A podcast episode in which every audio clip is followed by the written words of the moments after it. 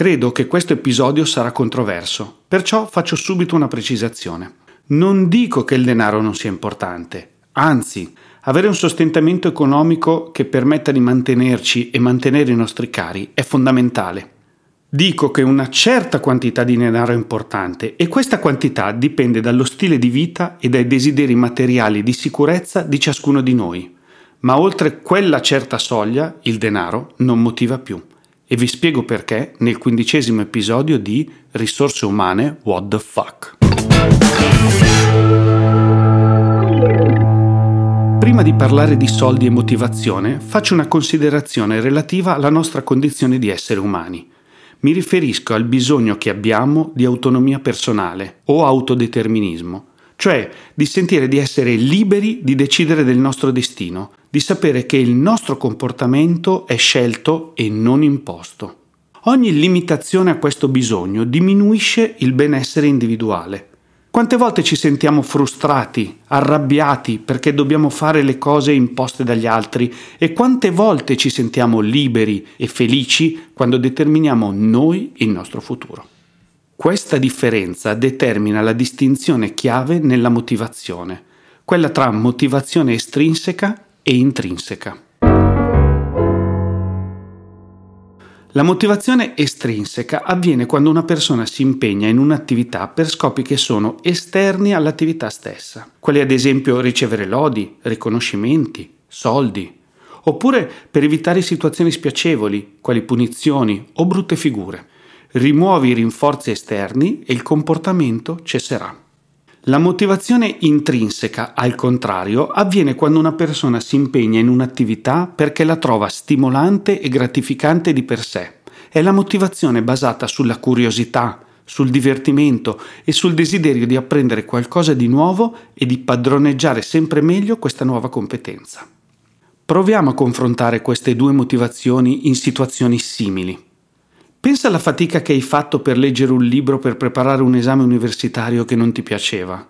E pensa invece alle occasioni in cui stai alzato fino a tardi per leggere un libro che ti appassiona, come sfogli le pagine con interesse e curiosità.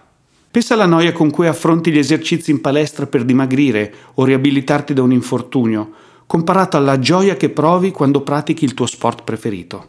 Lo sforzo che fai quando compi un'attività lavorativa che non ti piace comparato con l'energia che metti nel portare a termine un lavoro che ti entusiasma. Ripensa agli esempi che ho appena fatto, la fatica di leggere un libro, gli esercizi in palestra, un'attività lavorativa noiosa. Credi che se fossi pagato o avessi un bonus per fare questi tipi di attività saresti più motivato?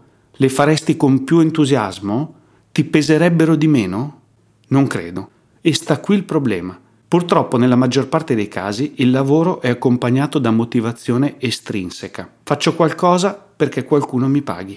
Un sacco di persone fanno lavori che non piacciono per essere pagate.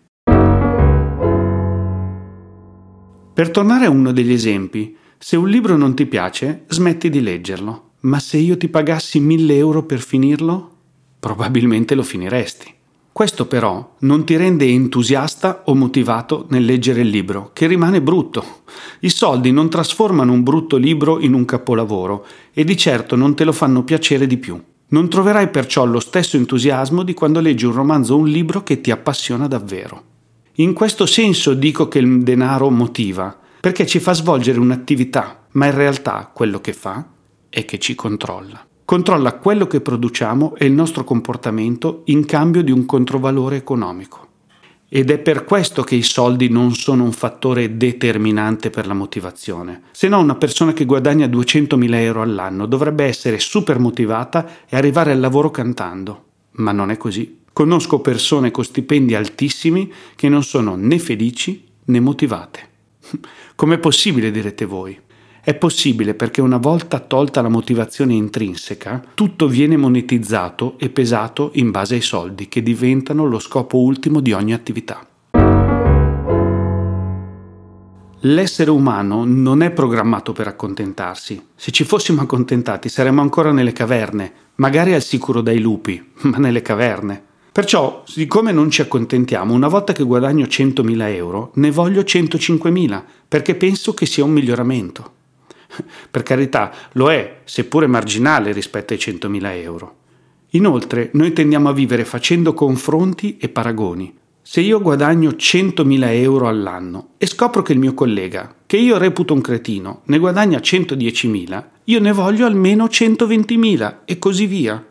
Vedete come tolta la motivazione intrinseca alla fine non si lavora più per il piacere di un'attività, ma solo per i soldi? Ed è per questo che le aziende cercano costantemente uno scopo più alto, un perché, direbbe Simon Sinek, un qualcosa che stimoli la motivazione intrinseca delle persone e che le faccia lavorare non solo per i soldi, ma soprattutto per le loro passioni, per il loro credo, per la loro soddisfazione. Le aziende lavorano in questa direzione per attrarre persone che portino al lavoro la curiosità, l'energia e il divertimento tipiche della motivazione intrinseca, perché sono questi che fanno la differenza nel successo di una società.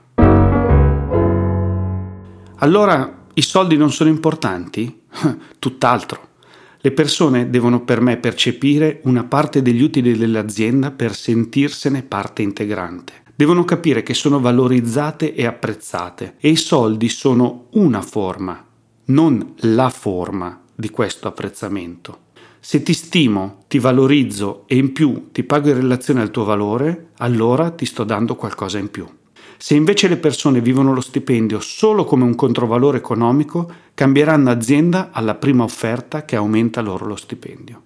Noi dovremmo sempre cercare di creare una cultura e un ambiente che motivino le persone intrinsecamente, Solo così avremo società che sono colme di energia, di entusiasmo, passione, realtà dove le persone vanno a lavorare volentieri, dove vogliono fare di più e dimostrare di più, perché così non solo contribuiscono al successo della società in cui credono, ma contribuiscono anche e soprattutto alla loro autorealizzazione e alla loro felicità.